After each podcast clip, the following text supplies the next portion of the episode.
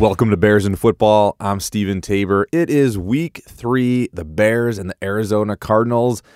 And, well, I mean, we won the game. That's a positive, right? Yeah, I mean, the defense really won this game. If you saw any part of this game and saw any part of the offense, you were probably a little disappointed like I was. I have a lot of high hopes for the offense. I think we're going to be able to go far and succeed a little bit more.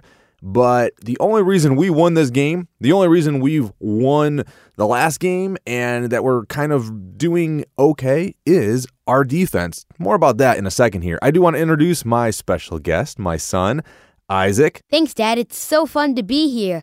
I can't wait to talk about the Bears and all these other games that really affected the NFL. I know. I'm super excited about this. We love football. I love having you here in the studio with me, Isaac, and to be able to talk to everybody and give our analysis and opinions on the Bears and a couple other things that did happen. Now, overall, Mitchell Trubisky, I like the guy. I think he's pretty good. I think he's young. I think he's still he, you know, last year he didn't really have a good role model. It's not like he, you know, was sitting behind Tom Brady. I mean, who, what do we have? Mike Glennon? You're not going to learn a whole lot really from him. And then they benched him, and then Trubisky got thrown in. And then this year, it's a whole new system, a new head coach. I think that he's progressing. I think he'll continue to grow. He didn't do horribly bad, you know, no touchdowns. I want to see a lot more productivity from the offense. I want to be scoring more points. We need to be scoring like 30 points a game in order to win, unless you have the Bears defense. I mean, Khalil Mack, Isaac? He's really awesome.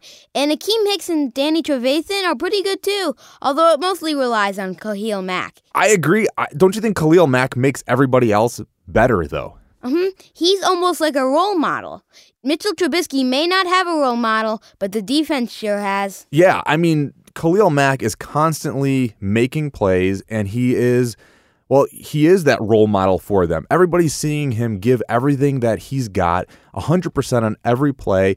And then the other team has to well, they have to protect against him. They have to make sure that they're guarding him and they're putting two guys, sometimes three guys on him, which means it gives some of these other players on the defense a chance to make big plays and to get sacks and pressure on the quarterback. It's a lot of fun. I mean, Khalil Mack is on fire. Now, what do you think about the Raiders getting rid of him? I mean, if I were Jon Gruden, I would never have made that decision but I'm not.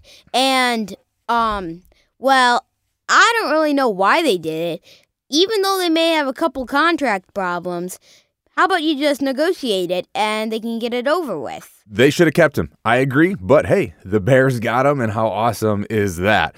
Now, let's talk about a couple, well, other games and a couple things that happened around the NFL. It was a really fun week of football. I have to say, Sunday night football, Patriots and the Lions. The Lions just dominated and destroyed the Patriots. There was a lot of just fun game. The uh, Saints and the Falcons, high scoring. That was a lot of fun. Went into overtime. I was a little worried if we were going to have another tie this week, but the Saints did pull off that one.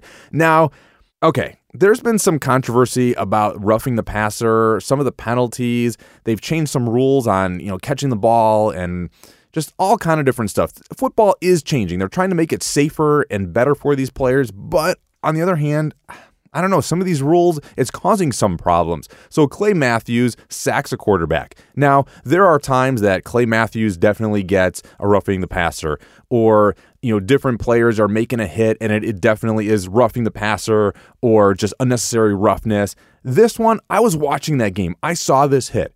I thought it was a clean quarterback sack. I mean, what is a guy supposed to do? He wrapped up the quarterback. Nobody blocked him on the offensive line. He was a free runner, hits the quarterback, wraps him around, and brings him to the ground. And they called roughing the passer. Clay Matthews was furious. Now, Isaac, you saw the game with me as well. Did you think it was roughing the passer? No, it was totally fine.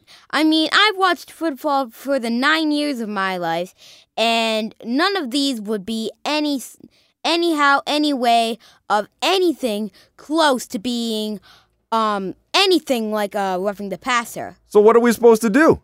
I don't know. The NFL is definitely going to have to figure that out, and the NFL is definitely going to have to, well, really watch tape and really talk to these referees and determine what is going to be roughing the passer and what is not. All right, that's it for us this week. We'll talk next week Bears and the Bucks. We excited about this one, Isaac? Yep. It's going to be good. We'll talk next week. All right, see you later. See ya.